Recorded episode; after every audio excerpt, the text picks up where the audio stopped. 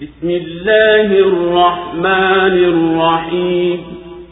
قد أفلح المؤمنون الذين هم في صلاتهم خاشعون والذين هم عن اللغو معرضون والذين هم للزكاة فاعلون والذين هم لفروجهم حافظون إلا على أزواجهم أو ما ملكت أيمانهم فإنهم غير ملومين فمن ابتغى وراء ذلك فأولئك هم العادون والذين هم لأماناتهم وعهدهم راعون والذين هم على صلواتهم يحافظون أولئك هم الوارثون الذين يرثون الفردوس هم فيها خالدون. ولقد خلقنا الإنسان من سلالة من طين. ثم جعلناه نطفة في قرار مكين. ثم خلقنا النطفة علقة فخلقنا العلقة مضغة فخلقنا المضغة عظاما فكسونا العظام لحما فكسونا العظام لحما ثم أنشأناه خلقا آخر. فتبارك الله أحسن الخالقين. ثم إنكم بعد ذلك لميتون. ثم إنكم يوم القيامة تبعثون. ولقد خلقنا فوقكم سبع طرائق وما كنا عن الخلق غافلين وأنزلنا من السماء ماء بقدر فأسكناه في الأرض وإنا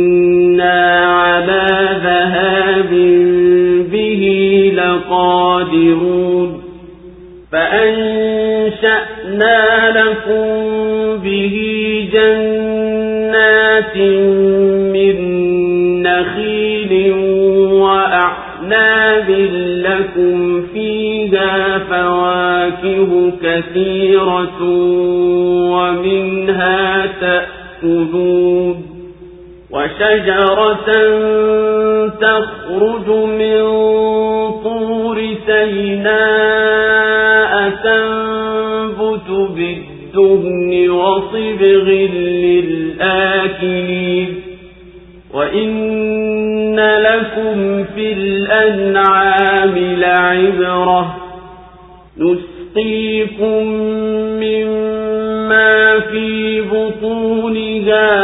ولكم فيها منافع كثيرة ومنها تأكلون وعليها وعلى الفلك تحملون kwa jina la mwenyezi mungu mwingi wa rehema mwenye kurehemu hakika wamefanikiwa waumini ambao ni wanyenyekevu katika sala zao na ambao hujiepusha na mambo ya upuzi na ambao wanatoa zaka na ambao wanazilinda tupu zao isipokuwa kwa wake zao au kwa iliyowamiliki mikono yao ya kulia kwani hao si wenye kulaumiwa.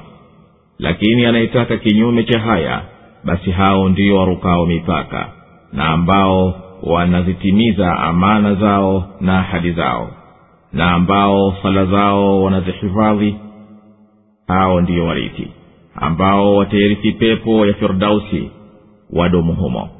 Na kwa yakini tumemuumba mtu kutokana na asili ya udongo kisha tukamjaalia awe tone ya mbegu ya uzazi katika kalio madhubuti.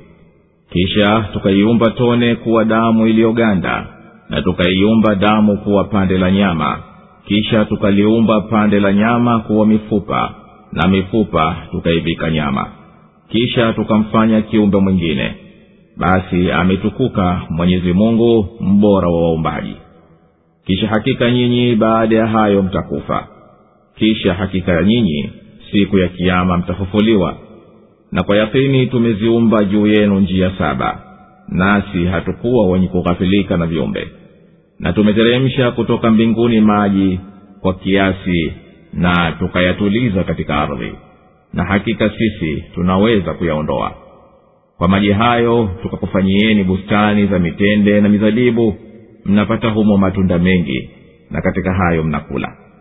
Na mti utokao katika mlima wa sinai unatoa mafuta na kuwa kitoweo kwa walao.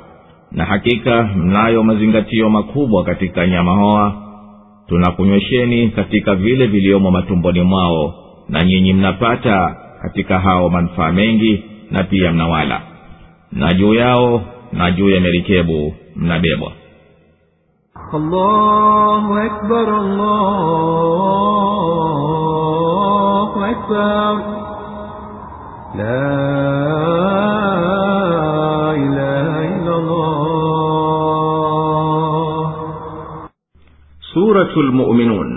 imeteremka maka hii ni sura iliyoteremka maka aya zake ni mia na kumi na nane.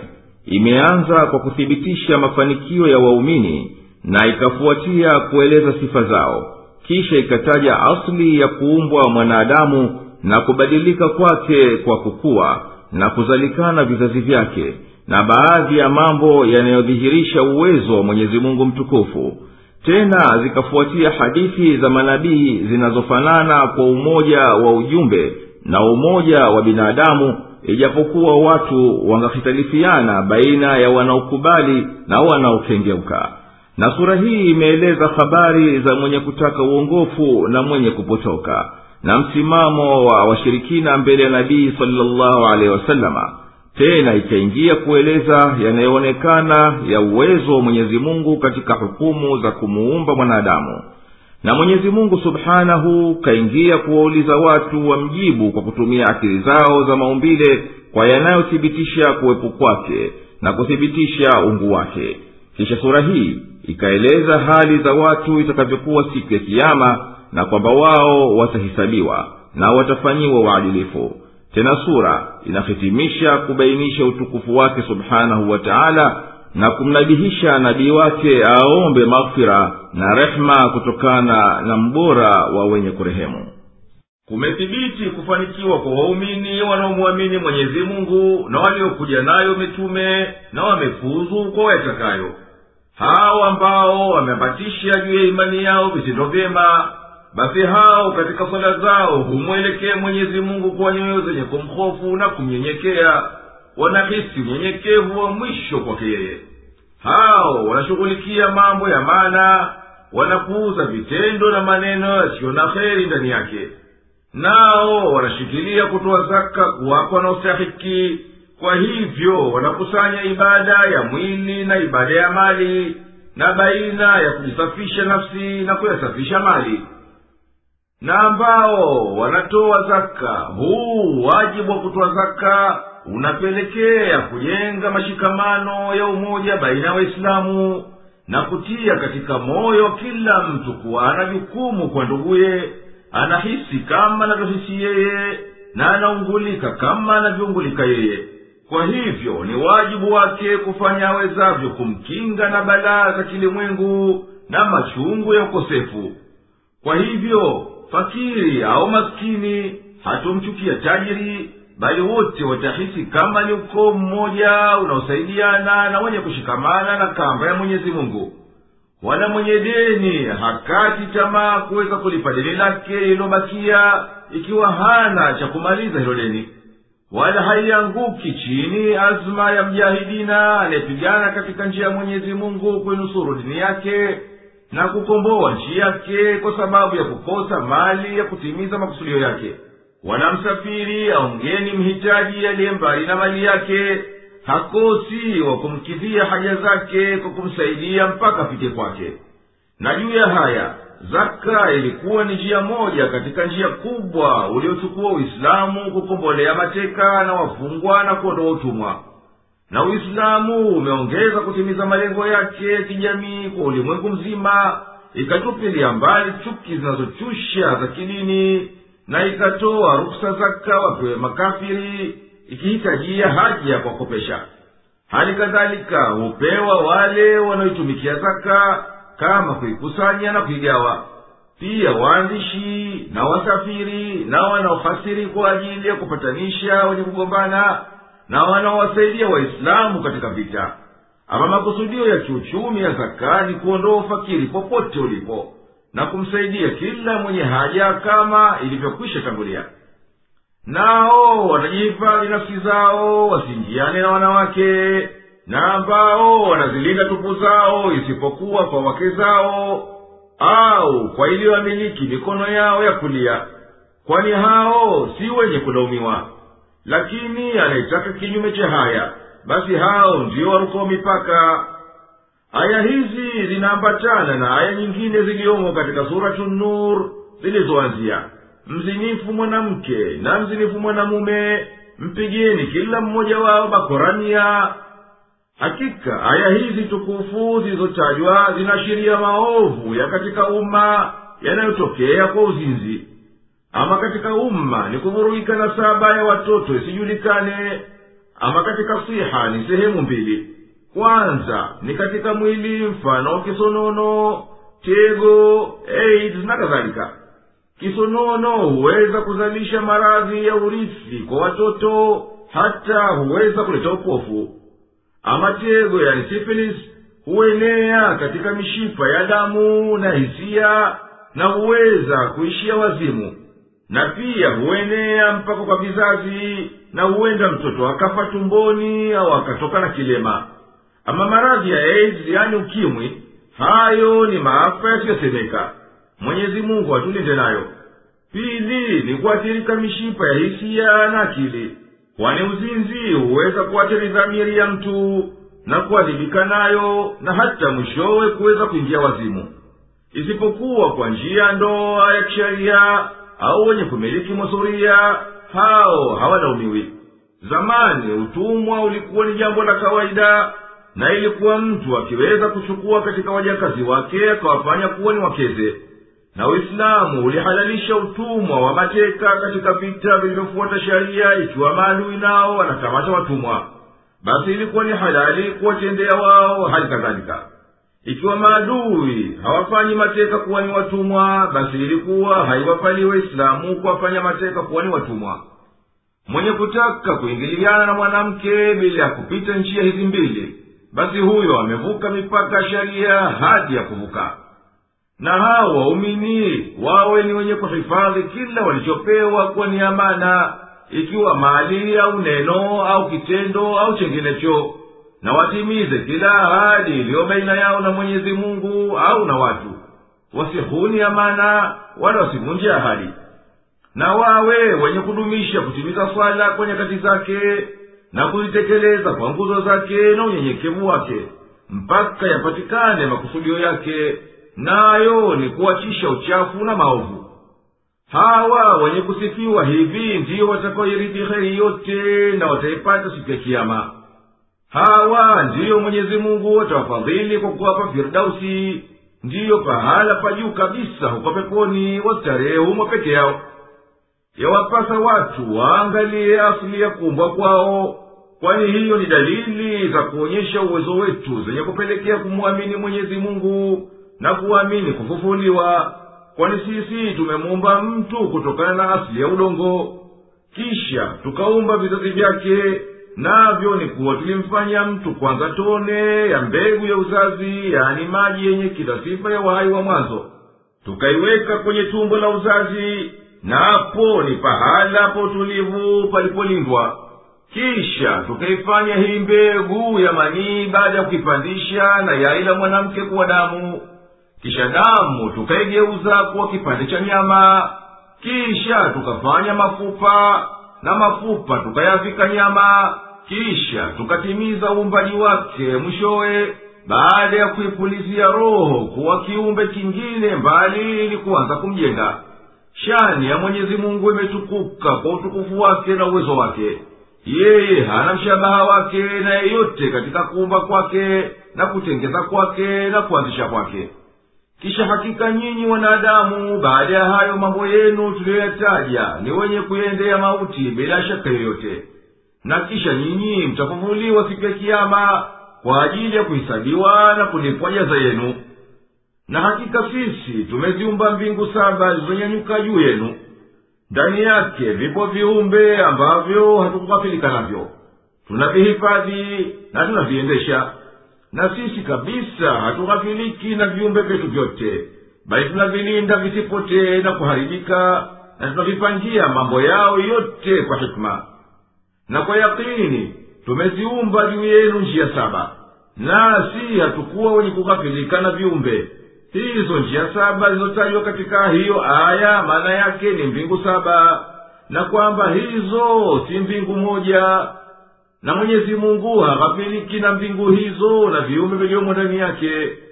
Na sisi tumeteremsha kutoka mbinguni mvua kwa hikma na kipimo katika umbo lake na kuteremka kwake. Na kusahilisha kwa ajili ya manufaa tumeijalia ikaye juu ya uso ardhi na ndani yake chini na sisi hakika ni wenye kuweza kuiondoa wasipate kunafika nayo. Lakini hatukufanya hayo kwa kukuoneni huruma. Basi mwaminini mwenye kuiumba na kumshukuru? Na tumeteremsha kutoka mbinguni maji kwa kiasi na tukayatuliza katika ardhi. Na hakika sisi tunaweza kuyaondoa. Aya hii tukufu inaashiria maana ya kisayansi yenye kuhusu mzunguko wa maji katika ardhi yajulikana kuwa mvuke unaopaa kutoka baharini hupelekea kufanyika mawingu ambayo ndiyo huteremsha mvua. Na hivyo ndiyo chanzo cha maji matamu juu ya uso wa ardhi na ndiyo chombo cha msingi cha uhai wa ardhini. Kutokana na mvua ndiyo huzuka mito inayozua uhai katika sehemu kame zisiyopitikiwa na mvua. Kisha hiyo mito inamiminika baharini na hulka inarejea tena kutoka baharini kwenda angani na kwendea nchi kavu na kisha kuingia baharini mara ya pili. Isipokuwa baadhi ya hayo maji ya mvua yanatulia na yanazama kuhifadhika katika mahodhi ya chini ya ardhi yakawekeka kwa muda mrefu. Mfano wa hayo ni hayo maji yanayopatikana chini ya jangwa la magharibi katika libya ambayo yamegunduliwa na watafiti hivi karibuni kutokana na asili yake ya kale na huenda maji kama haya yaliyohifadhika chini yakapatwa na mabadiliko ya joto wanayoyaita wataalamu wa elimu ya tabaka za ardhi yani jioloji kuwa ni mikondo ya jiolojia ikenda hiyo na maji mpaka pahala pengine pakavu ikaleta uhai baada ya kuwa ni maiti. Na aya hii inaonyesha hikma kubwa ya uenezaji wa maji kwa kipimo yani kipimo cha haki na hikma kwa ajili ya kuleta manufaa na kupinga madhara. Na tena maana nyingine ya aya tukufu ni kufahamisha pendavyo mwenye kumba aliyetukuka navyo ni kujalia yawepo maji ya kiasi maalum katika bahari za ulimwengu kutosha kuwepo mizani ya joto la kufaa katika sayari hii. Na ili isiwepo hitilafu kubwa mno baina ya joto na siku za joto na baridi ya siku za baridi hata ikawa ni muhali kubakia uhai kama ilivyo katika sayari nyingine na katika mwezi. Kadhalika mali ya ardhi yanateremka kwa kiasi maalum hayazidi yakafunika ardhi yote wala hayatimbiki sana hata yasipatikane hata kidogo kunyoshea baadhi ya nchi kavu. Kwa haya maji tunakuumbieni mabustani ya mitende na mizabibu yenye matunda mengi kwa ajili yenu na katika haya nyinyi mnakula na tumekumbieni mti wa zaituni unaoota katika jimbo la mlima wa sinai. Katika matunda yake yanapatikana mafuta yanayokufaeni na hizo zaituni ni kitoweo cha chakula kwa wanaokula. Na mti utokao katika mlima wa sinai unatoa mafuta na kuwa kitoweo kwa walao aya hii tukufu inathibitisha kuwa mti wa zaituni ni miongoni mwa neema alizomneemesha mwenyezi mungu binadamu na ambazo baadhi yake zimetajwa katika aya zilizotangulia. Na la kuongeza kwenye aya hii ni kuwa mzeituni ni miongoni mwa miti ambao inayoishi muda mrefu sana zaidi ya mamia miaka. Kwa hivyo hauhitaji juhudi kubwa kwa mtu bali huendelea kuzaa wenyewe mfululizo kadhalika una sifa ya kuwa daima kijani unapendeza kuutazama. Uchunguzi wa kisayansi unaonyesha kwamba zaituni ni katika chakula kizuri kwani ndani yake imo protini nyingi. Vile vile zimo chumvi za kalsiamu chuma na fosforas na hivi ni muhimu na vya kutegemewa katika chakula cha binadamu. Na juu ya hivyo zaituni inayo vitamini e na vitamini b na kutokana na tunda lake hutolewa mafuta ya zaituni ambayo ni mafuta bora ya mafuta mepesi. Mafuta haya hutumiwa katika chakula. Uchunguzi wa kitabibu unaongeza kusema kuwa zipo faida nyingine katika mafuta ya zaituni nazo ni kuwa zinasaidia kwa jumla katika viungo vya usagaji wa chakula. Na hasa maini. Nayo yanashinda ubora wa mafuta yote yanayotokana na mimea na wanyama kwa kuwa hayasababishi maradhi ya mishipa ya damu kama mafuta mengineyo. Na kadhalika yanalainisha ngozi na mafuta ya zaituni yana matumizi mengine mengi katika sanaa yani ufundi kwani yanatumiwa katika kufanya sabuni nzuri kabisa na vitu vingine katika ufanyaji wa vyakula na vitu vya sanaa. Na nyinyi mnapata kutokana na nyama hoa nyama wa kufuga naolingania ng'ombe kondoo na mbuzi. Mambo yanayoonyesha uwezo wetu na fadhila zetu juu yenu kwa kunemesheni tunakunywesheni kutoka matumboni mwao maziwa safi matamu mepesi kwa wenye kuyanywa. Na mbali ya maziwa mnapata manufaa mengine kama nyama na sufi na manyoya. Na kutokana na hao nyinyi mnaishi na mnaruzukiwa na juu ya hawa wanyama wa kufuga na merikebu nyingi mnapanda na mnapakiza mizigo basi sisi tumekuumbieni njia za usafirishaji na upakizi nchi kavu na baharini na kwa hizo mnapata kuwasiliana nyinyi kwa nyinyi ولقد أرسلنا نوحا إلى قومه فقال يا قوم اعبدوا الله ما لكم من إله غيره أفلا تتقون فقال الملأ الذين كفروا من قومه ما هذا إلا بشر مثلكم يريد أن يتفضل عليكم ولو شاء الله لأنزل ملائكة ولو شاء الله لأنزل ملائكة ما سمعنا بهذا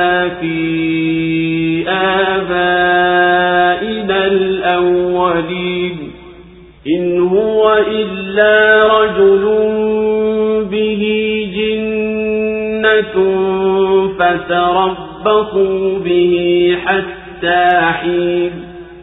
قال رب انصرني بما كذبون. فأوحينا إليه أن اصنع الفلك بأعيننا ووحينا فإذا جاء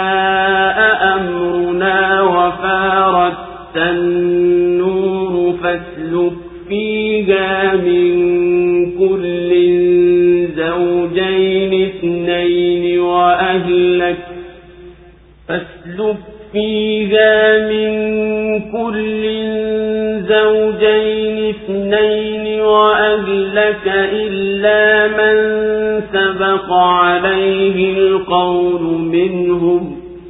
ولا تخاطبني في الذين ظلموا إنهم مغرقون. فإذا استويت أنت ومن معك على الفلك فقل الحمد لله الذي نجانا من القوم الظالمين وقل رب أنزلني منزلا مباركا وأنت خير المنزلين إن في ذلك لآيات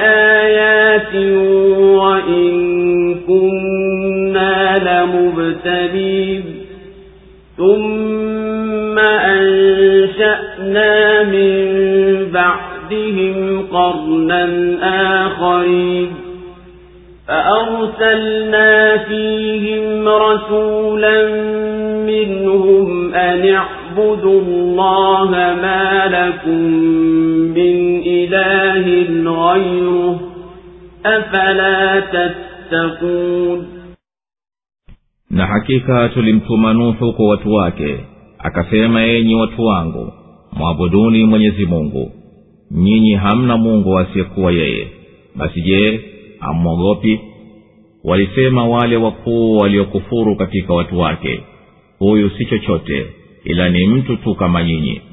Anataka kujipa ubora juu yenu. Na lau kuwa mwenyezi mungu amependa basi yakini angeliteremsha malaika hatukusikia haya kwa baba zetu wa zamani. Huyu si lolote ila ni mtu mwenye wazimu. Basi mngojeeni tu kwa muda. Akasema mola wangu mlezi ninusuru kwa kuwa wamenikanusha. Tukampa wahi unda jahazi mbele ya macho yetu na uongozi wetu. Basi itapofika amri yetu na ikafurika tanuri hapo waingize ndani yake wa kila namna dume na jike na ahali zako. Isipokuwa yule ambaye katika wao juu yake imekwisha tangulia kauli. Wala usinitajie hao waliodhulumu kwani hao bila shaka watazamishwa. Basi utakapotulia wewe na walio pamoja nawe humo merikebuni sema alhamdulillah sifa zote njema ni za mwenyezi mungu aliyetuokoa na watu madhalim. Nasema mola wangu mlezi niteremshe mteremsho wenye baraka na wewe ni mbora wa wateremshaji. Hakika katika hayo yapo mazingatio na kwa yakini sisi ni wenye kuwafanyia mtihani. Kisha baada yao tukaanzisha kizazi kingine. Tukawapelekea mtume miongoni mwao kuwaambia mwabuduni mwenyezi mungu hamna mungu asiyekuwa yeye. Je hamwogopi الله أكبر الله أكبر لا إله إلا الله na katika visa vya watu wa kale pana mazingatio kwa ajili yenu mpate kuamini basi sisi tulimtuma nuhu kwa watu wake naye akawaambia enyi watu wangu mwabuduni mwenyezi mungu pekee kwani nyinyi hamna anayestahiki kuabudiwa asiyekuwa yeye. Hamwogopi adhabu yake na kuondoka neema zake mkimwasi. Wakubwa wa kaumu yake waliokufuru wakiukanya wito wake na wakizuia watu wasimfuate walisema hapana hitilafu yoyote baina ya nuhu na nyinyi kwani yeye ni mtu kama nyinyi lakini anataka kujipa ubora juu yenu kwa huu wito wake. Na lau kuwa wapo mitume wanaotoka kwa mwenyezi mungu kama anavyodai yeye basi angewaletea malaika sisi hatukupata kusikia wito huu katika taarikhi za baba zetu waliotangulia wala kutumwa binadamu kuwa ni mtume.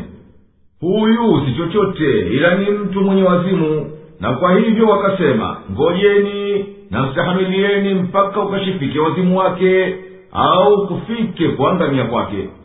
Nuhu akamwomba mola wake mlezi baada ya kukata tamaa kuamini kwao akasema ewe mola wangu mlezi ninusuru nao na watie adabu kwa sababu ya kukadhibisha kwao wito wangu. Tukamwambia kwa njia ya ufunuo yani wahii unda jahazi nawe utalindwa na uangalizi wetu. Shari yao haitokupata nasi tutakuongoza katika kazi yako. Na ikifikiria miadi ya kuadhibu na ukaona tanuri na foka maji kwa amri yetu basi waingize katika jahazi katika kila namna ya viumbe vilivyo hai dume na jike. Na waingize ahadi zako isipokuwa waliokwisha thibitika adhabu yao kwa kukosa kwao imani. Wala usiniombe kuokoa wale waliodhulumu nafsi zao na wakawadhulumu na wengineo kwa ukafiri na waasi kwani mimi niwahukumia kuwazamisha kwa sababu ya dhuluma yao ya ushirikina na waasi tukampa wahi unda jahazi mbele ya macho yetu na uongozi wetu. Basi itapofika amri yetu na ikafurika tanuri hapo waingize ndani yake wakila namna dume na jike na hali zako isipokuwa yule ambaye katika wao juu yake imekwisha tangulia kauli.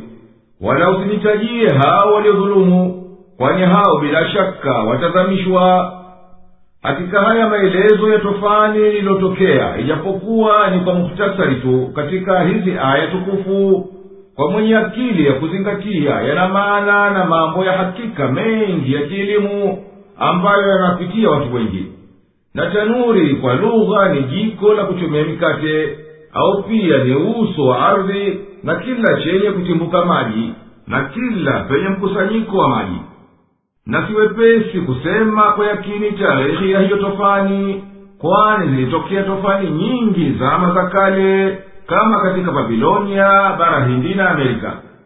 Na zipo baadhi ya hadithi za kienyeji mbalimbali zinazotaja habari za tofani lakini haielekei kuwa hadithi hizo ndiyo zimehusu hii tofani kubwa au tofani ya nuhu. Uchunguzi umethibitisha na pia zimeonekana tofani nyingi ulimwenguni na tofani ya mwisho ya ulimwengu mzima ilikuwa sababu yake ni kumalizika kipindi cha barafu cha mwisho na kuyeyuka barafu nyingi ya kaskazini kabisa na kusini kabisa kwa dunia. Na sisi hatujui kwa yakini lini mizani iligeuka na tanuri ikafurika yaani uso wa ardhi. Kwa kupanda kwa ghafula kwa hiyo na kuyayuka barafu hata yakapanda juu maji ya bahari na yakumwagika maji yafaa kutaja kuwa kuyayuka barafu ya zama za barafu za mwisho kulileta hali ya hewa yenye mvua nyingi sana katika sehemu za dunia ziliyo mbali na huko kaskazini na kusini kabisa kwa ulimwengu kama vile katika bahari ya kati yani mediterranean. Kwa vyovyote vile hivyo inakubalika kuwa hatuna ushahidi wa kuweza kusema lile hasa zilikuwa hizo zama za nuhu na kaumu yake yaliyo dhahiri kuwa yote hayo ni miujiza ya mwenyezi mungu na katika miujiza ni kuwa nuhu aliwanasihi watu wake na akawaonya na ghadhabu ya mwenyezi mungu. Na mwenyezi mungu akafunua kuwa atawazamisha ikiwa hawakutengenea na tena akamfunulia aunde merikebu kisha ikaja amri ya mwenyezi mungu na mizani ikapinduka na tanuri ikafurika ikamiminika mvua kuthibitisha aliyoyasema mwenyezi mungu kumwambia nuhu ya kwamba mwenyezi mungu anajua kuwa hatuamini mtu katika kaumu yake baada ya wale waliokushaamini na na ukishapanda na ukatua wewe na walio pamoja nawe katika jahazi hiyo basi sema kwa kumshukuru mola wako mlezi alhamdulillah sifa zote njema ni za mwenyezi mungu ambaye ndiye aliyetuokoa na shari ya watu makafiri walioasi na useme ewe mola mlezi nijaliye nishuke mashukio yenye baraka pahala pazuri pa kukaa wakati wa kuteremka nchi kavu na ulitunikia amani hapo kwani ni wewe tu peke yako unayeweza kututeremsha pahala pa heri na amani na salama. Hakika katika kisa hichi yapo mazingatio na mawaidha mengi na hakika sisi tunawajaribu yani tunawapa mtihani waja wetu wa heri na shari. Na ndani ya nafsi zao wana utayarisho wa yote hayo. Tena baada ya kaumu ya nuhu tukaumba namna ya watu wengine na wao ni adi tukawapelekea hud naye ni katika wao. Tukawaambia kwa ulimi wake mwabuduni mwenyezi mungu peke yake kwani nyinyi hamna mungu anayestahiki kuabudiwa asiyokuwa yeye ni yeye peke yake anayefahamu mwogope. Basi je mmeihofu adhabu yake mkimwasi? وقال الملأ من قومه الذين كفروا وكذبوا بلقاء الآخرة وأترفناهم في الحياة الدنيا ما هذا إلا بشر مثلكم. ما هذا إلا بشر مثلكم يأكل مما تأكلون منه ويشرب مما تشربون. ولئن أطعتم بشرا مثلكم إنكم إذا لخاسرون أيعدكم أنكم إذا متم وكنتم ترابا وعظاما أنكم مخرجون هيهات هيهات لما توعدون إن هي إلا حياتنا الدنيا نموت ونحيا وما نحن بمبعوثين إن هو إلا رجل افترى على الله كذبا وما نحن له بمؤمنين قال رب انصرني بما كذبون قال عما قليل ليصبحن نادمين فأخذتهم الصيحة بالحق فجعلناهم غثاء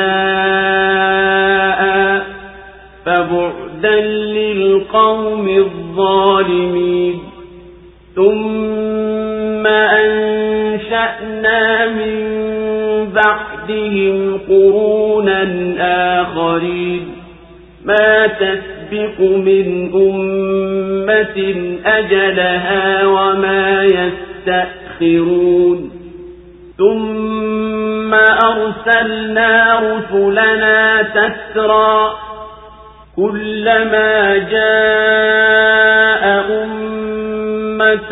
رسولها كذبوه فأتبعنا بعضهم بعضا وجعلناهم أحاديث فبعدا لقوم لا يؤمنون ثم أرسلنا موسى وأخاه هارون بآياتنا وسلطان مبين. إلى فرعون وملئه فاستكبروا وكانوا قوما عالين. فقالوا أنؤمن لبشرين مثلنا وقومهما لنا عابدون فكذبوهما فكانوا من المهلكين ولقد آتينا موسى الكتاب لعلهم يهتدون وجعلنا ابن مريم وأمه آية وآويناهما إلى ربوة ذات قرار ومعين na wakubwa katika watu wake waliokufuru na wakakanusha mkutano wa akhera na tukawadekeza kwa starehe katika maisha ya dunia walisema huyu si chochote ila ni binadamu kama nyinyi anakula mlacho na anakunywa mnywacho na nyinyi mkimtii mtu kama nyinyi basi hakika mtakuwa hasarani. Hivyo anakuahidini hati ya kwamba mtakapokufa na mkawa udongo na mifupa kuwa mtatolewa hayawi. Hayawi hayo mnayoahidiwa. Hapana ila uhai wetu wa duniani tu. Tunakufa na kuishi basi. Wala sisi hatutafufuliwa huyu si lolote ila ni mtu anayemzulia mwenyezi mungu uongo wala sisi sio wa kumwamini. Akasema mola wangu mlezi ninusuru kwa sababu wananikanusha. Akasema baada ya muda mchache watakuwa wenye kujuta. Basi ukawanyakuwa ukelele kwa haki na tukawafanya kama takataka zinazoelea juu ya maji. Ikapotelea mbali kaumu ya madhalimu kisha tukaleta baada yao vizazi vingine. Hapana umma uwezao kutanguliza ajali yake wala kuikawiza. Kisha tukawatuma mitume wetu mmoja baada ya mmoja. Kila umma alipowafikia mtume wao walimkanusha. Tukawafuatanisha hawa baada ya hawa na tukawafanya ni hadithi za kusimuliwa. Wakapotelea mbali watu wasioamini. Kisha tukamtuma musa na nduguye harun pamoja na ishara zetu na hoja zilizo wazi. Kumwendea firauni na wakuu wake lakini walijivuna nao walikuwa watu majeuri. Wakasema je tuwaamini wanadamu wawili hawa kama sisi na ambao watu wao ni watumwa wetu? Basi wakawakanusha na wakawa miongoni mwa walioangamizwa. Na hakika tulimpa musa kitabu ili wapate kuongoka na tukamfanya mwana wa maryamu na mama yake kuwa ni ishara na tukawapa makimbilio kwenda mahali palipoinuka penye utulivu na chemchem za maji allahu akbar, allahu akbar. La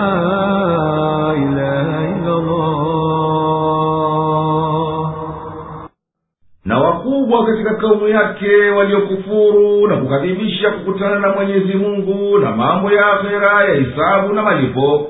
Na tukawapa sehemu kubwa ya starehe na neema.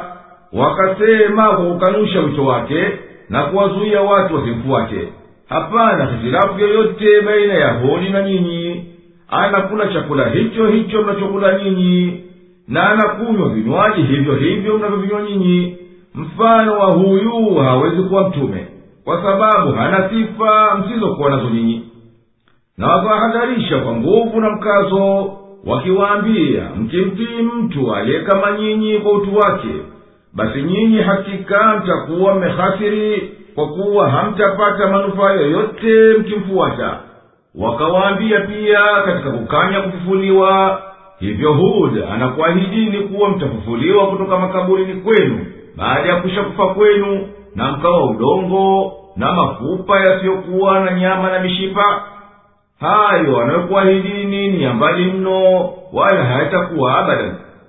Hapana uhai ila mmoja tu nao ndiyo huu uhai wa duniani ambao tunauona una mauti na uhai unaotupitia. Kinachozaliwa kinazaliwa na kilicho hai kinakufa wala hatutofufuliwa baada ya kushakufa kabisa huyu si chochote ila ni mtu aliyemzulia mwenyezi mungu.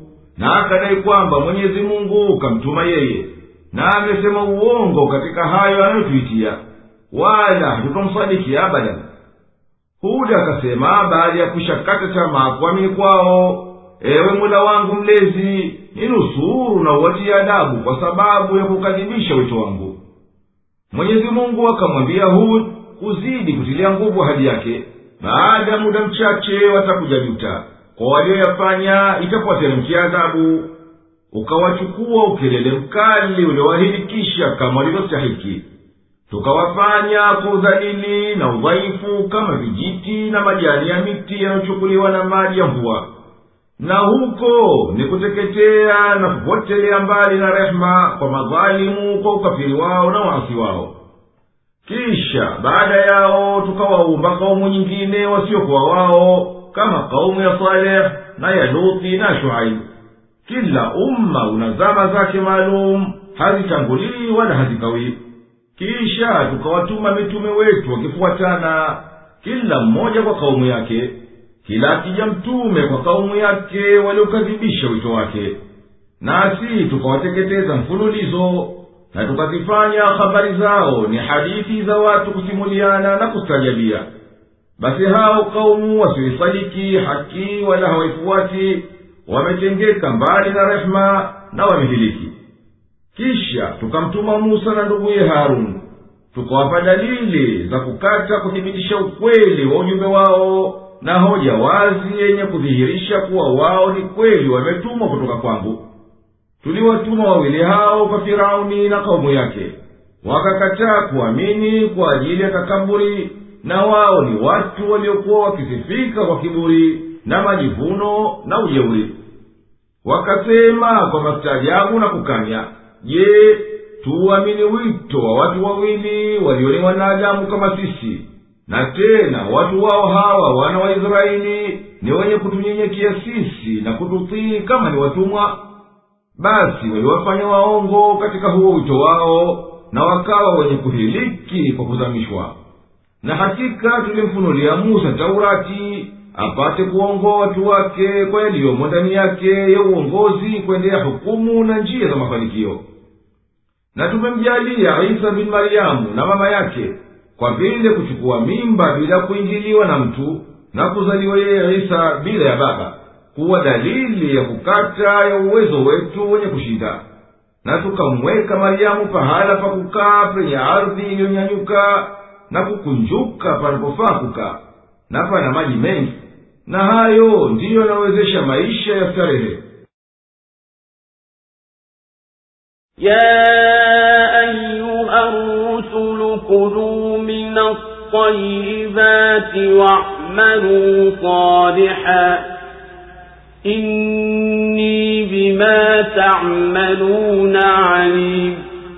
وإن هذه أمتكم أمة واحدة وأنا ربكم فاتقون.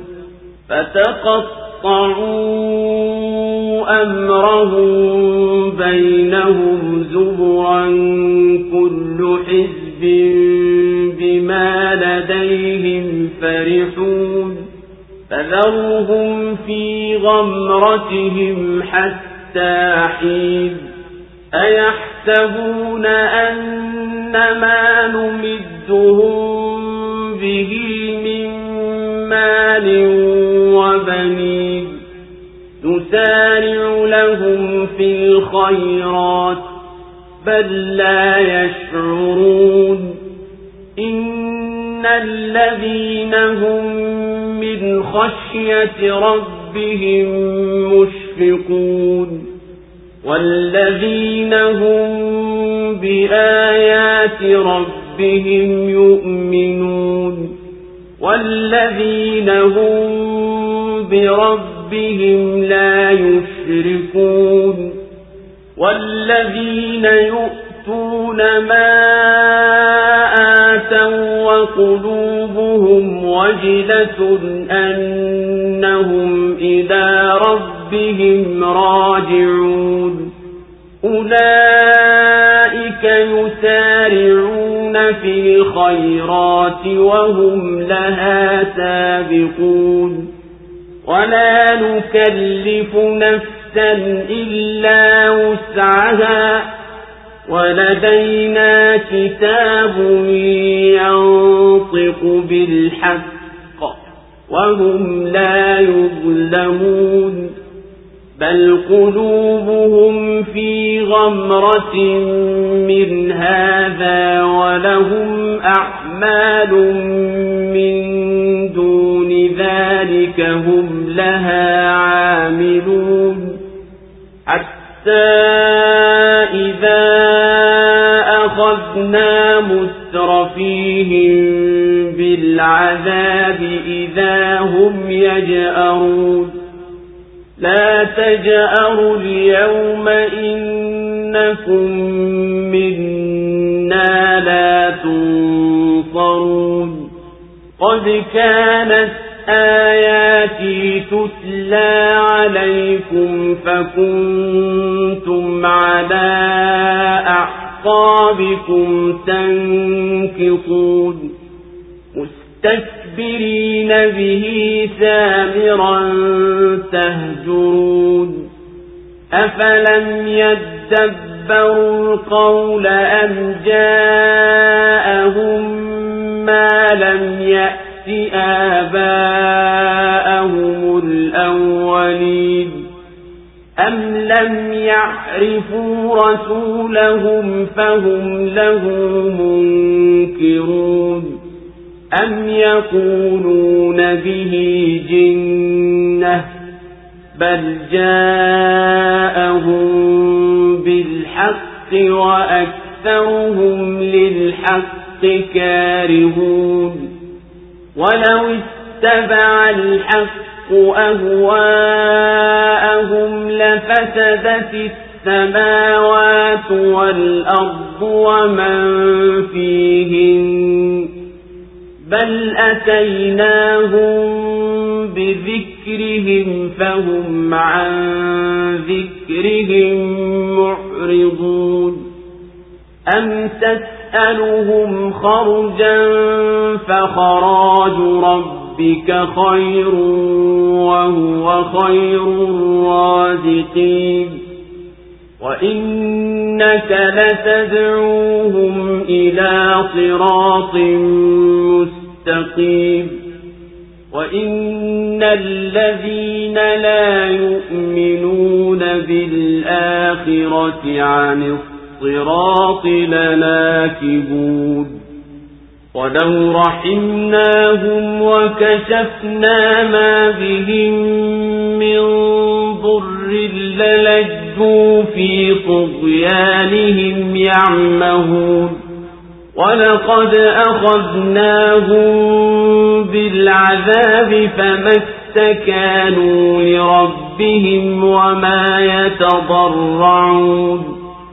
حتى إذا فتحنا عليهم بابا ذا عذاب شديد إذا هم فيه مبلسون enyi mitume kuleni vyakula vizuri na tendeni mema hakika mimi ni mjuzi wa mnayoyatenda na kwa yakini huu umma wenu ni umma mmoja na mimi ni mola wenu mlezi basi nicheni mimi. Lakini walikatiana jambo lao mapande mbalimbali mbali, kundi likifurahia kwa walio nayo. Basi waache katika ghafula yao kwa muda. Je wanadhani ya kuwa kwa vile tunavyowapa mali na watoto ndiyo tunawahimizia kheri? Lakini wenyewe hawatambui. Kwa hakika hao ambao kwa kumwogopa mola wao mlezi wananyenyekea na wale ambao ishara za mola wao mlezi wanaziamini na wale ambao mola wao mlezi hawamshirikishi na wale ambao wanatoa walichopewa na hali nyoyo zao zinaogopa kwa kuwa watarejea kwa mola wao mlezi. Basi wote hao ndiyo wanaokimbilia katika mambo ya kheri na ndiyo watakaotangulia kuyafikia. Na hatuilazimishi nafsi ila kwa kadri ya uwezo wake na tunacho kitabu kisemacho kweli nao hawatadhulumiwa. Lakini nyoyo zao zimeghafilika na hayo na wanavyo vitendo vinginevyo wanavyovifanya. Hata tutakapowatia katika adhabu wale waliodekezwa kwa starehe kati yao hapo ndipo watakapoyayatika. Msiyayatike leo hakika nyinyi hamtanusurika nasi. Hakika zilikuwa aya zangu mkisomewa nanyi mkirudi nyuma juu ya visigino vyenu. Na huku mkitakabar na usiku mkiizungumza kwa dharau. Je hawakuifikiri kauli? Au yamewajia yasiyowafikia baba zao wa zamani? Au hawakumjua mtume wao ndiyo maana wanamkataa? Au wanasema ana wazimu? Bali amewajia kwa haki na wengi wao wanaichukia haki. Na lau kuwa haki ingelifuata matamanio yao basi zingeliharibika mbingu na ardhi na waliomo ndani bali tumewaletea ukumbusho wao nao wanajitenga mbali na ukumbusho wao. Au unawaomba ujira? Lakini ujira wa mola wako mlezi ni bora na yeye ndiye mbora wa wanaoruzuku. Na kwa yakini wewe unawaita kwenye njia iliyonyooka na hakika wale wasioiamini akhera wanajitenga na njia hiyo na lau tungeliwarehemu na tukawaondolea shida walionayo bila shaka wangeliendelea katika upotofu wao vile vile wakitangatanga. Na hakika tuliwatia adhabu kali lakini hawakuelekea kwa mula wao mlezi wala hawakunyenyekea. Mpaka tulipowafungulia mlango wa adhabu kali hapo ndipo wakawa wenye kukata tamaa. Allahu akbar, allahu الله أكبر لا إله إلا الله tumewaambia mitume wafikishie watu wao kuleni vyakula vya kila namna vya halali na vizuri na stareheni na ishukuruni neema yangu kwa vitendo vyema hakika mimi ni mjuzi wa miyatendayo na nitakulipeni kwayo na tukawaambia wafikishie watu wao hakika hii dini niliyokutumieni mwifikishe ni dini moja kwa mitarafu ya imani na misingi ya sharia. Na hakika nyinyi ni umma mmoja katika vizazi vyote. Miongoni mwao wapo walioongoka na wapo waliopotoka. Na mimi ndiye mola wenu mlezi niliyekuamrisheni mwifuate. Basi ogopeni adhabu yangu pindi mkiasi lakini watu walilikatakata hili jambo la dini yao. Wapo kati yao walioongoka na wapo waliopotoka ambao wakafuata matamanio yao. Wakafarikiana kwa sababu hiyo wakawa makundi mbali mbali yenye kufanyiana uadui. Kila kikundi kinafurahi kwa walio nayo kwa kudhania kuwa wao tu ndiyo waliosibu. Basi ewe muhammadi waachilie mbali makafiri na ujinga wao na kukafirika kwao maadamu wewe umekwisha wanasihi mpaka mwenyezi mungu awahukumia adhabu baadaye hivyo hawa maasi wanadhania kwamba pale sisi tunapowawacha ukistarehe na mali na watoto tuliowapa ndiyo basi sisi tumekuwa radhi nao na kheri tukawamimilikia mbio na kwa wingi. Hao ni kama wanyama hawatambui kwa kuwa hawazitumii akili zao. Mimi si radhi nao na hizi neema ni kuwafururia tu kuwapa muda. Hakika wale ambao humhofu mwenyezi mungu na humwogopa na zimejaa ndani yao hofu ya mwenyewe subhanahu na wale ambao wanaziamini ishara za mola wao mlezi ziliyomo ulimwenguni na zinazosomwa katika kitabu kilichoteremshwa na wale ambao hawamshirikishi mwenyezi mungu na yeyote na wale ambao wanatoa katika vile anavyowaruzuku mwenyezi mungu na wanafanya amali yao na hali wao wana hofu wasifanye taksiri kwa sababu bila shaka wao ni wenye kurejea kwa mwenyezi mungu kwa kufufuliwa na watahisabiwa hao wote hukimbilia na amali zao kuendea kupata heri na wao ni wenye kuwatangulia wengineo katika kupata huko na sisi hatumlazimishi mtu yoyote ila kuwa naloliweza kulifanya kwa sababu limo ndani ya makdara yake. Na kila amali katika amali za waja zimesajiliwa kwetu katika kitabu na tutawapa habari zake kama zilivyo. Na wao hawatadhulumiwa kwa kuongezewa adhabu wala kupunguziwa thawabu. Lakini makafiri kwa sababu ya inadi yao na chuki zao ni wenye kughafilika na kufanya heri na kujikalifu kufanya liwezekanalo na kwamba kuna hisabu ya kuchungua kila kitu. Na mbali na hayo bado wanavyo vitendo vingine viovu wanavyodumu navyo. Na sisi tunapowapatiliza adhabu matajiri wenye kudeka katika starehe zao hupiga makelele na wakayayatika kuomba msaada. Basi tunawaambia msiyayatike wala msiombe msaada hivi sasa. Hamtatoka ndani ya adhabu yangu wala kuyayatika kwenu hakufai kitu. Hamna udhuru kwani aya zangu zenye kuteremshwa kwa wahi zilikuwa mkisomewa nanyi mkizipuuza kwa mapuuza yenye kugeuza hali zenu na wala hamkuzisadiki wala hamkuzifuata kwa vitendo. Na nyinyi katika mapuuza yenu mlikuwa mnatakabari na mnafanya masara mkiutaja huu wahi kwa sifa mbaya mnapokutana katika taanusi zenu za usiku. Je hawa wenye kupuuza wamekuwa wajinga hata hawakuizingatia kurani wakaijua kwamba hii hakika ni haki? Au huu wito wa muhammadi kwao umekuwa ni namna mbali kuliko waliokuja nayo mitume wengine kwa kaumu zilizokwisha tangulia walio ambao baba zao waliwawahi au hawamjui mtume wao muhammadi aliyekulia kati yao katika tabia zake tukufu ambazo hazijapata kuwa na uongo na wao hivi sasa wanaukataa wito wake kwa dhuluma na husda au wanasema kuwa huyu ni mwenda wazimu. Hasha huyu hakika akawaletea dini ya haki na wengi wao wanaichukia haki kwani hiyo ni kinyume na matamanio yao na mapenzi yao. Basi kwa hivyo hawamwamini ingelikuwa haki inafuata matamanio yao ufisadi ungelienea ulimwenguni na hawa za nafsi zingelipambana wenyewe kwa wenyewe.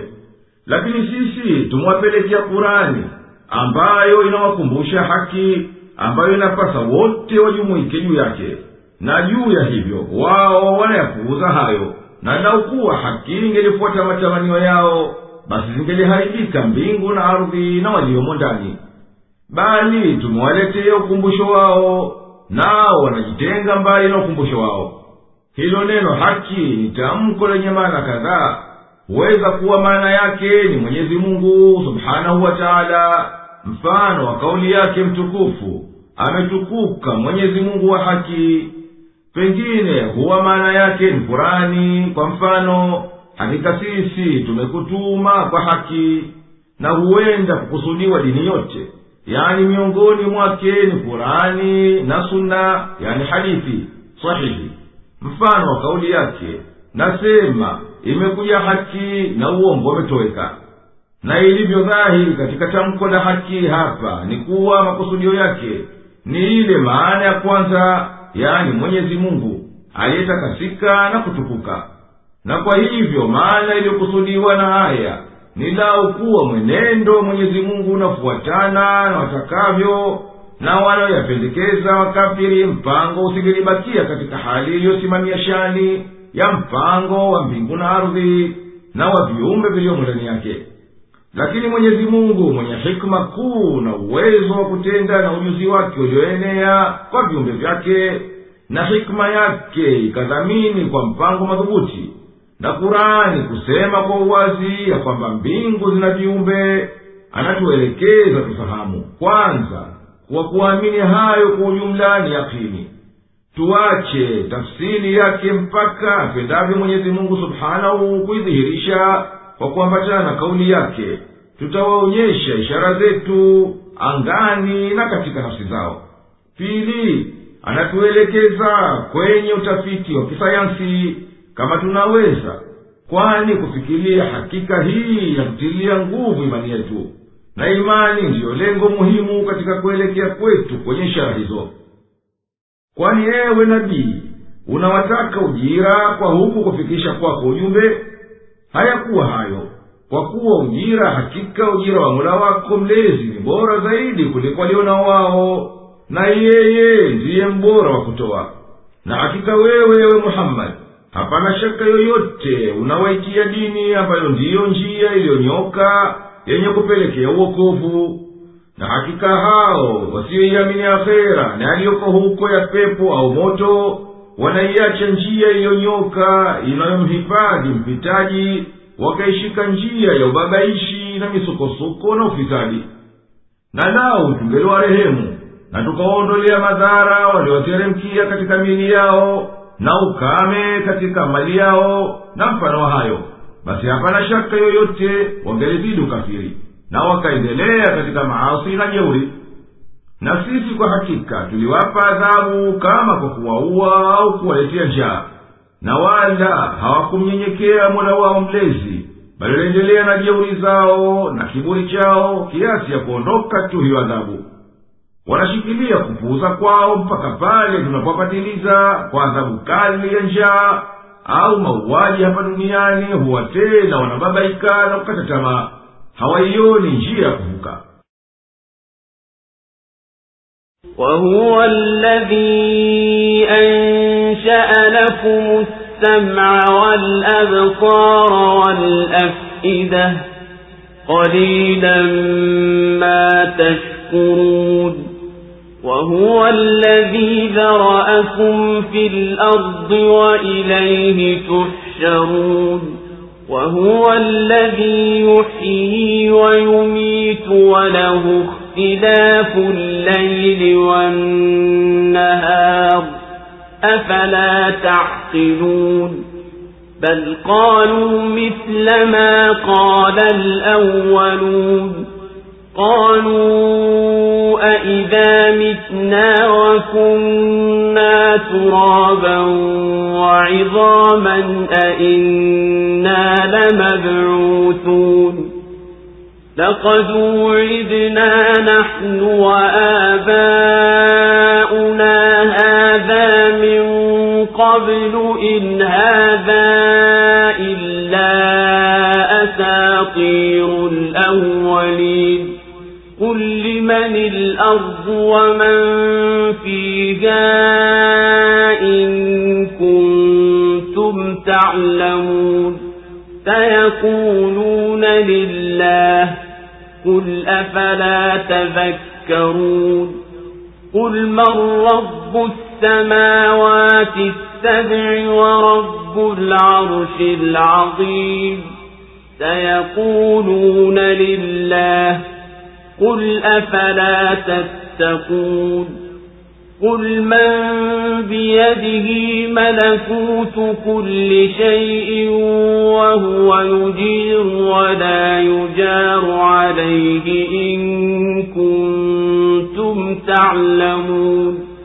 سيقولون لله قل فأنا تسحرون بل أتيناهم بالحق وإنهم لكاذبون ما اتخذ الله من ولد وما كان معه من إله إذا لذهب كل إله بما خلق ولعلى بعضهم على بعض سبحان الله عما يصفون عالم الغيب والشهادة فتعالى عما يشركون na yeye ndiye aliyekuumbieni kusikia na kuona na nyoyo za kufahamu ni kuchache mno kushukuru kwenu na yeye ndiye aliyekuenezeni katika ardhi na kwake yeye mtakusanywa na yeye ndiye anayehuisha na kufisha na yake yeye mabadiliko ya usiku na mchana. Basi je amfahamu bali wanasema kama walivyosema watu wa kwanza. Walisema je tukishakufa tukawa udongo na mifupa ndiyo tutafufuliwa? Tuliahidiwa haya sisi na baba zetu zamani. Hayakuwa haya ila ni visa vya uongo vya watu wa zamani. Sema ni ya nani ardhi na viliomo ndani yake kama nyinyi mnajua? Watasema ni vya mwenyezi mungu. Sema basi je hamkumbuki? Sema ni nani mola mlezi wa mbingu saba na mola mlezi wa arshi kuu? Watasema ni vya mwenyezi mungu. Sema basi je hamwogopi? Sema ni nani mkononi mwake umo ufalme wa kila kitu naye ndiye anayelinda wala hakilindwi asichotaka. Kama mnajua watasema ni wa mwenyezi mungu. Sema basi vipi mnadanganyika? Bali tumewaletea haki na kwa yakini hao ni waongo. Mwenyezi mungu hana mwana yeyote wala hanaye mungu mwingine. Ingekuwa hivyo basi kila mungu angelichukua alivyoumba na baadhi yao wangeliwashinda wengine mwenyezi mungu ameepukana na sifa wanazomsifu mjuzi wa siri na dhahir na ametukuka juu ya hayo wanayomshirikisha nayo.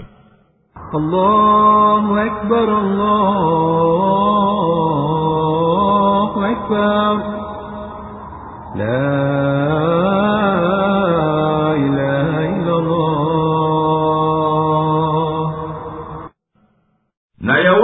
mkamkufuri mwenyezi mungu na hali ni yeye ndiye aliyekuumbieni usikizi mkaisikia haki.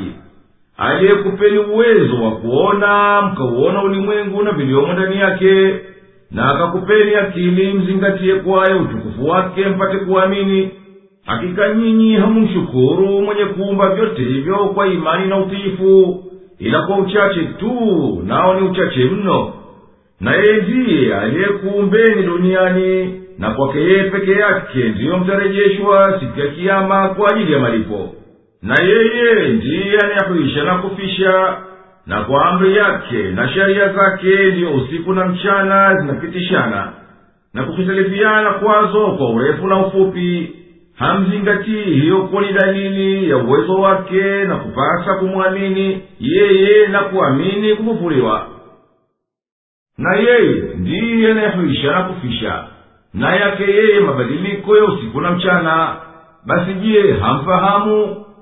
Aya zenye kutaja usiku na mchana zimekuja mwahala mwingi katika kurani tukufu.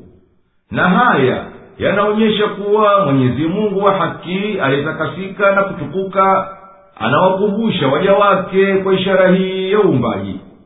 Na kwa kuwa yamo maana ya ndani inawapelekea wenye kufikiri wazidi kuzingatia na kuchungua na kuhitilifiana usiku na mchana kunatokana na pande mbili kubwa. Kwanza kuhitilifiana kwa wakati urefu na ufupi.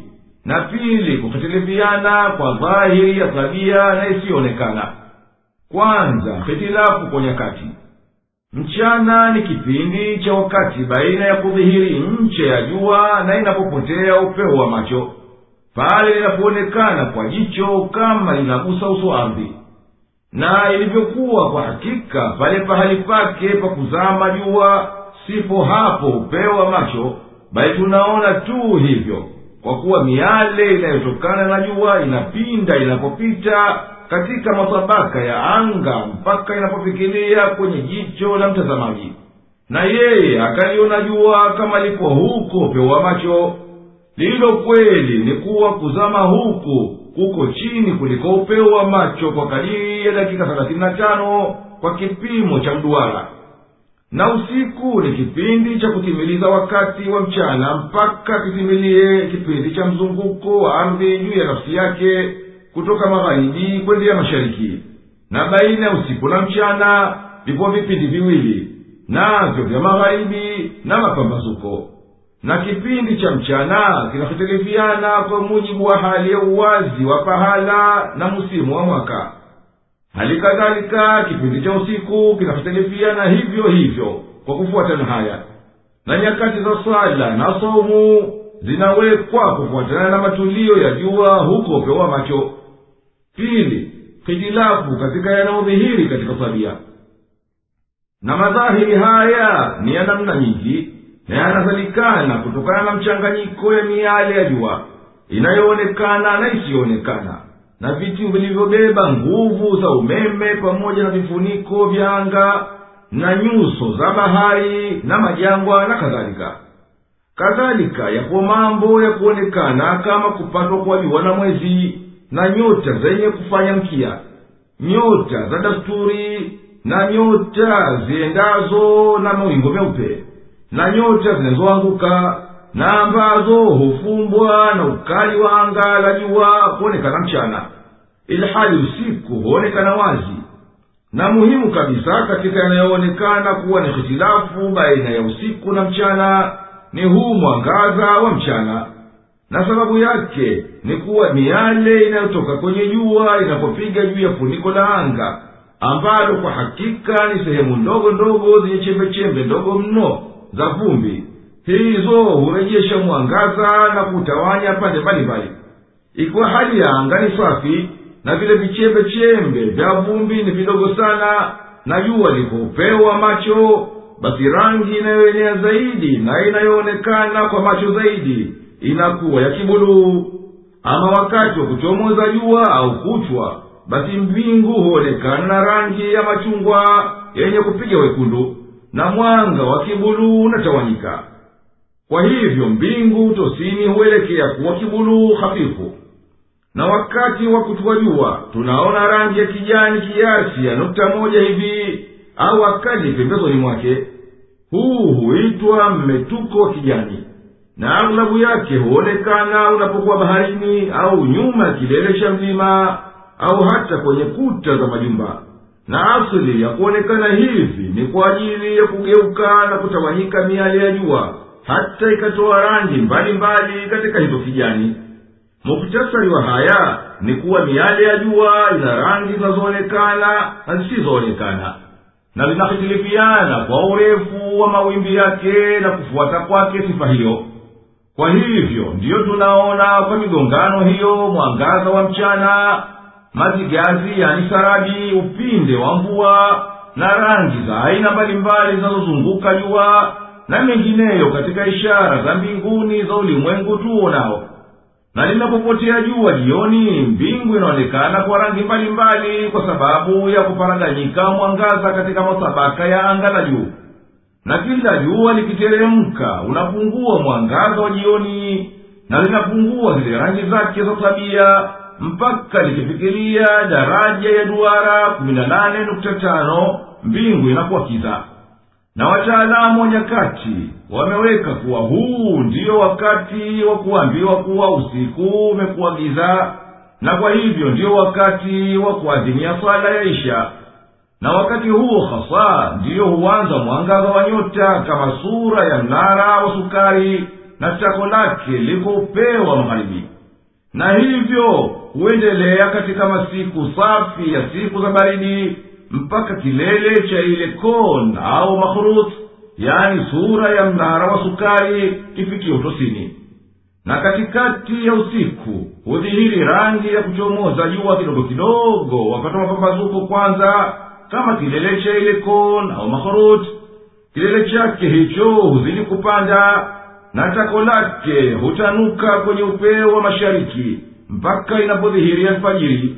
Yani linapokuwa jua liko chini ya upeo wa macho kwa mashariki kwa kadiri ya daraja kumi na nane nukta tano za duara. Na hapo ndiyo wakati wa kuadhiniwa sala ya alfajiri. Na rangi za mapambazuko huanza kudhihiri kwa taratibu kinyume na zile za kutwea jua magharibi. Na imedhihiri karibuni kuwa jua lina kifuniko chembamba kimetanda angani takriban kimekaribia kufunika anga lote la ardhi. Kifuniko hichi chembamba ndicho kinachosababisha kuleta rangi mbalimbali za katika anga. Mambo haya mbalimbali ambayo tumeyataja kama ni mifano isiyo na ukomo imetuonyesha vipi mbingu inavyokuwa pindi ikiwa hapana mawingu wala hapana pepo za mchanga. Kwani hapo tena huwa ni kiza. Na ikiwa mawingu yamebeba matone ya maji ya mvua basi hayo hupambana na miali ya jua na hufanyika kama huo upinde wa mvua katika hali maalum. Na ikiwa mawingu yenyewe ni ya namna fulani ambayo yanabeba maji yaliyoganda yani crystals yani kristali zenye pande sita basi maji hayo huingiana na miali ya jua na hiyo miali huvunjika ndani ya hayo maji kama mwangaza upitavyo katika kigae cha furaya yani prism kisha mwangaza huo ukatoka nje kwa rangi mbalimbali. Na katika hali fulani fulani ndiyo hutokea rangi nzuri nzuri kulizunguka jua. Na wakati wa weusi wa usiku utaziona nyota kama kwamba zipo karibu nasi. Na kwa hakika hizo ziko mbali kwa masafa makubwa sana. Na kukisiwa kwa miaka na miaka ya mwendo wa mwanga vile vile tunaona katika anga hili nyota na sayari na nyota mkia na vimondo kama kwamba zipo karibu. Utadhani kuwa hitilafu ya masafa imeondoka kabisa. Na haya ndiyo yanatupelekea tutambue maana iliyofichikana kauli ya mwenyezi mungu mtukufu. Na tumeifanya mbingu kama dari iliyohifadhiwa nao wamezipuuza ishara zetu kama tulivyokwisha kuwa juu ya miale inayotokana na jua kuna miale inayotokana na vitu vingine vya eneo la jua vyenye nishati ya nguvu na vyenye kubeba nguvu za umeme. Kadhalika inatokana na hizo miali iliyo juu ya zambarau ultraviolet rays. Vitu hivi na miale hii inapambana na matabaka ya anga la juu na huathirika kwa mvuto wa sumaku kuizunguka dunia kwa hivyo hulitibua anga la kaskazini na kusini na huleta kiza katika mbingu ya kaskazini kama kwamba ni pazia kuzuia mianga yenye rangi nzuri nzuri za kijani zenye kumili kwenye wekundu na kibuluu. Sura hizi hubaki pengine muda wa saa kadhaa katika mbingu ya kaskazini na zaidi waweza kuziona masiku kadhaa kadhaa linapokuwa jua linashtadi mapazia haya si kama unayaona kaskazini tu bali hata pia katikati ya dunia. Na katika mbingu vipo vibebaji nguvu za umeme katika mawingu na anga ambavyo huzalikana kutokana navyo radi na mimemetuko katika anga la juu. Mambo yote haya yanaonekana ambayo tunashuhudia yatupelekee tufahamu maana ya ndani ya kauli yake subhanahu wa taala hakika katika kuumbwa kwa mbingu na ardhi na kuhitalifiana usiku na mchana pana ishara kwa wenye akili kutokana na yaliyopita kwa mambo ya dhahiri ya maumbile inabainikana kwamba haya yanakuwa kwa sababu ambazo hayumkini mwanadamu kuingilia ndani yake. Na hakika ni mwenyezi mungu aliyetukuka shani yake ndiye mwenye kuleta hizo htilafu za usiku na mchana wala hawezi binadamu kabisa siku yoyote kuweza kugeuza usiku wala mchana. Na yeye mwenyezi mungu aliyetukuka shani yake ndiye anayezifuatanisha usiku na mchana kwa mizani madhubuti na vipimo barabara na anaendesha siku zote mwaka ingia mwaka toka. Hawakuizingatia hayo bali waliwafuata wakanushaji waliokwisha tangulia wakasema kama walivyosema hao. Katika kukanusha kwao kufufuliwa walisema hivyo sisi tutafufuliwa baada ya kushageuka mchanga na mifupa. Sisi tuliahidiwa haya na pia baba zetu waliahidiwa hayo hayo hapo zamani. Haya si chochote ila ni ahadi za uongo walizobuni watu wa zamani. Ewe muhammadi waambiye ni nani aliyemiliki ardhi na viliomo ndani yake tangu watu mpaka viumbe vyote? Kama nyinyi mna ujuzi nijibuni watakiri kwa ardhi ya mwenyezi mungu. Basi hapo tena waambiye hamkumbuki kuwa mwenye kumiliki hayo ndiye anayefaa kuabudiwa peke yake? Waambiye tena ni nani mola mlezi wa mbingu saba na mola mlezi wa arshi kuu yani kiti kikuu cha enzi? Watakiri kuwa huyo ni mwenyezi mungu basi waambiye je hamwogopi matokeo shirikina wenu na ukafiri wenu na kumwasi kwenu mwenye kuumbaji huo wote mkubwa? Waambiye vile vile nani mwenye ufalme wa kila kitu mikononi mwake na mwenye madaraka siyo na ukomo katika kila kitu na ambaye ndiye kwa uweza wake analinda kila kitu wala hayamkiniki yeyote kumlinda yeyote na adhabu yake? Kama nyinyi mnayejua jawabu basi nijibuni watakiri kuwa hakika huyo ni mwenyezi mungu. Waambiye basi huwaje mkadanganyika kwa pumbao na kuchochewa na mashetani na mkaache utiifu wa mwenyezi mungu. Hakika sisi tumewabainishia haki kwa ndimi za mitume na wao ni waongo katika kila jambo linalohitilafu na haki hii. Mwenyezi mungu hakumchukua yeyote kuwa ni mwanawe. Yeye ametakasika na hayo wala hana mshirika. Angelikuwa na mshirika basi kila mmoja wao angejipa madaraka ya pekee kwa alivyovyumba na vikawa ndiyo miliki yake. Na wangeligombana wenyewe kwa wenyewe kama wanavyoonekana wafalme wanavyofanya. Na ulimwengu ungelivitidika kwa mizozano hiyo. Basi mwenyezi mungu ametakasika na hayo wayasemayo washirikina yanayokwenda kinyume na haki. Na yeye amevizunguka vitu vyote kwa kuvijua anajua tusiyoyaona tunayoyaona mwenyezi mungu ametakasika na hayo wanayomnasibisha nayo makafiri kuwa ati anawashirika قل رب إما تريني ما يوعدون رب فلا تجعلني في القوم الظالمين وإنا على أن نريك ما نعدهم لقادرون ادفع بالتي هي أحسن السيئة نحن أعلم بما يصفون وقل رب أعوذ بك من همزات الشياطين وأعوذ بك رب أن يحضرون حتى إذا جاء أحدهم الموت قال رب ارجعون لعلي أعمل صالحا فيما ترك. كلا إنها كلمة هو قائلها ومن ورائهم برزخ إلى يوم يبعثون فإذا نفخ في الصور فلا أنساب بينهم يومئذ ولا يتساءلون فمن ثقلت موازينه فأولئك هم المفلحون ومن خفت موازينه فأولئك الذين خسروا أنفسهم في جهنم خالدون تلفح وجوههم النار وهم فيها كالحون.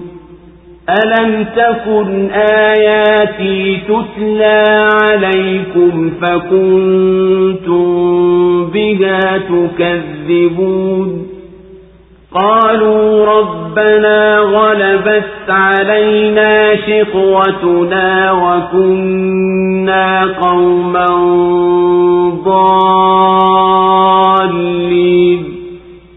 ربنا أخرجنا منها فإن عدنا فإنا ظالمون.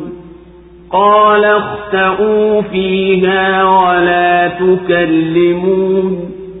إنه كان فريق من عبادي يقولون ربنا آمنا فاغفر لنا وارحمنا وأنت خير الراحمين. فاتخذتموهم سخريا حتى أنسوكم ذكري وكنتم منهم تضحكون. إني جزيتهم اليوم بما صبروا أنهم هم الفائزون. قال كم لبثتم في الأرض عدد سنين قالوا لبثنا يوما أو بعض يوم فاسأل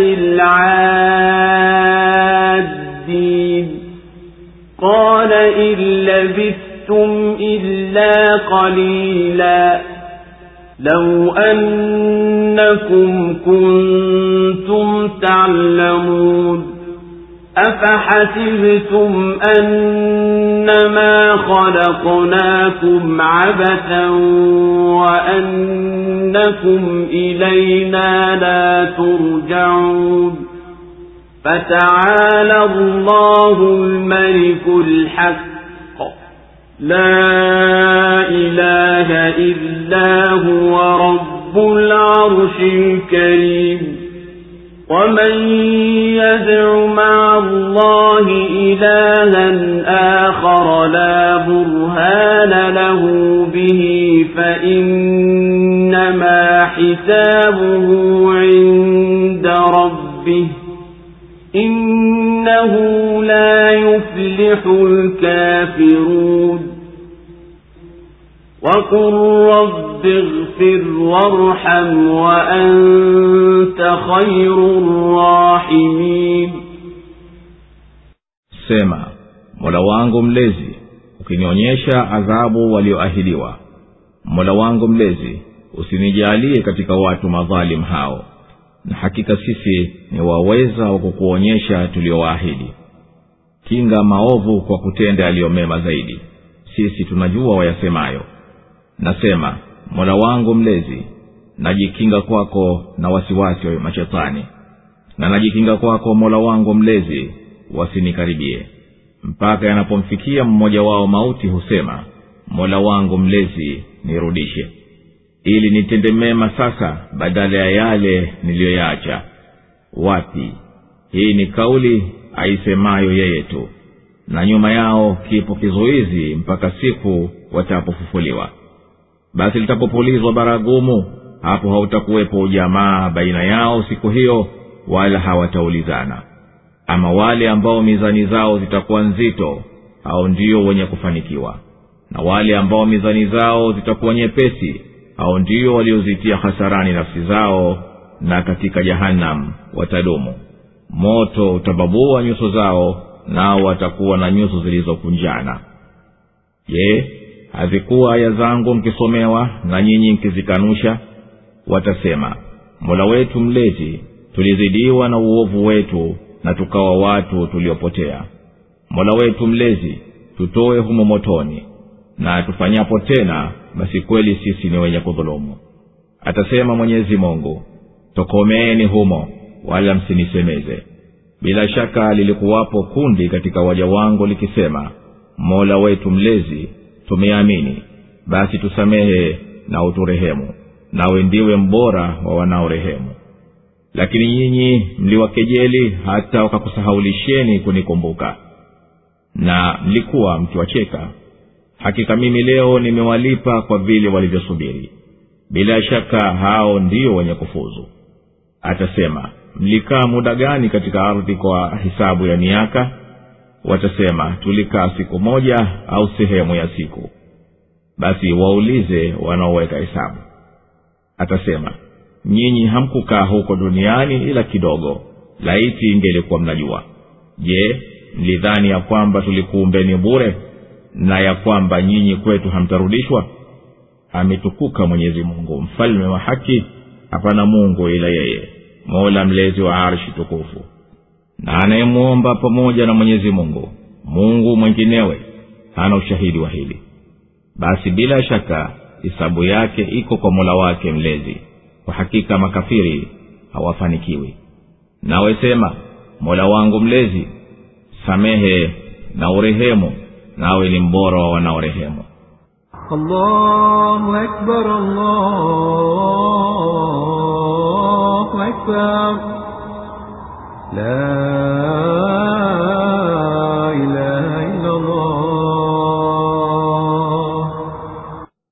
ewe nabii sema ukiwateremshia adhabu uliowaahidi hapa duniani nami nipo pamoja nao basi na kuomba usinifanye mwenye kuadhibiwa pamoja na makafiri waasi na sisi tunaweza kwa utimilivu kukuonyesha adhabu tuliyowaahidi ikiwateremkia basi wewe tuwa ujue kuwa tutashinda wewe endelela wito wako na ukabili uovu wao kwa vitendo vilivyo vizuri kama kusamehe au vinginevyo. Na sisi tunajua vyema wanakutaja vipi wewe na wanavyousema kwa ubaya huo wito wako kwa uovu na uzushi. Na sisi tutawalipa kwa hayo. Nawe sema ewe mola mlezi najilinda kwako na wasiwasi wa mashetani wasiniingilie katika nafsi yangu kwa vitendo visivyokupendeza. Na ewe mwela mlezi najilinda kwako wasiwe nami katika kitendo chochote ili kitendo hicho kiwe kimetakasika. Safi kwa ajili ya ridhaa yako tukufu. Wanaendelea kuwakanusha mpaka utapofika wakati wa kufa mmoja wao hujuta na akasema ewe mola wangu mlezi nirudishe duniani ili nipate kufanya amali njema katika mali au wakati niliyoacha. Wala ombi lake haitokubaliwa kwani haya ni maneno anayasema bila faida hayakubaliwi. Na pindi akikubaliwa hatotenda kitu. Na juu ya yote hatorudi kabisa kwani mauti ni kizuizi baina yao na hayo wanayatamani mpaka mwenyezi mungu atapowafufua ukifika wakati wa kufufuliwa tutawafufua kutoka makaburini kwao. Na hayo ni kwa mfano wa kupulizwa tarumbeta watafufuka nao wamefarikiana. Hapana mtu utamfaa ujamaa wake na fulani.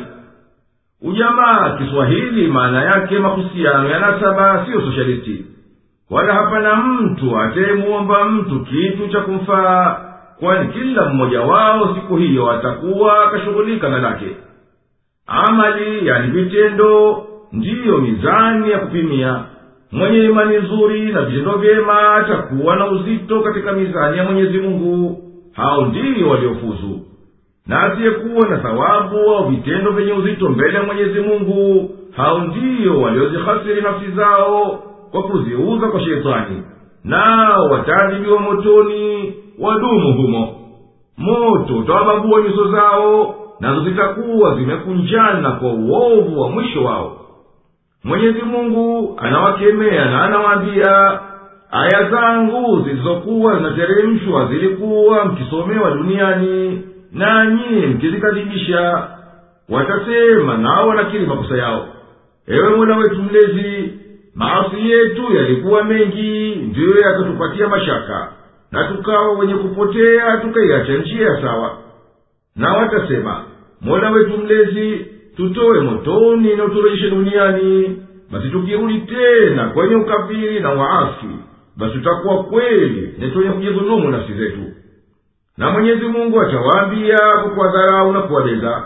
Kaeni humo kwa madhila na unyonge wala msiseme nami kabisa mimi sikukudhulumuni bali nyinyi mmejidhulumu wenyewe kwani waumini wema katika waja wangu walikuwa wakisema duniani ewe mola wetu mlezi tumeamini. Basi tukufirie na uturehemu. Na wewe ndiwe mbora wanaorehemu. Na ninyi daima mlikuwa mkiwafanyia masara mpaka masara yenu yakakusahaulisheni kunikumbuka mimi na kuniabudu mimi. Basi hamkuamini wala hamkutii nanyi mlikuwa mkiwacheka kwa kenyeli. Hakika mimi hii leo nimewalipa wao kwa mafanikio kwa kuwa waliyavumilia masara yenu na maudhi yenu. Mwenyezi mungu atawaambia makafiri mliishi miaka mingapi huko duniani? Watasema kwa kuyaona mafupi maisha yao kwa adhabu wanayoikuta. Tuliishi muda wa siku moja au baadhi ya siku hivi. Basi waulize wanaoweza kuhisabu sisi tumeshughulishwa na hii adhabu.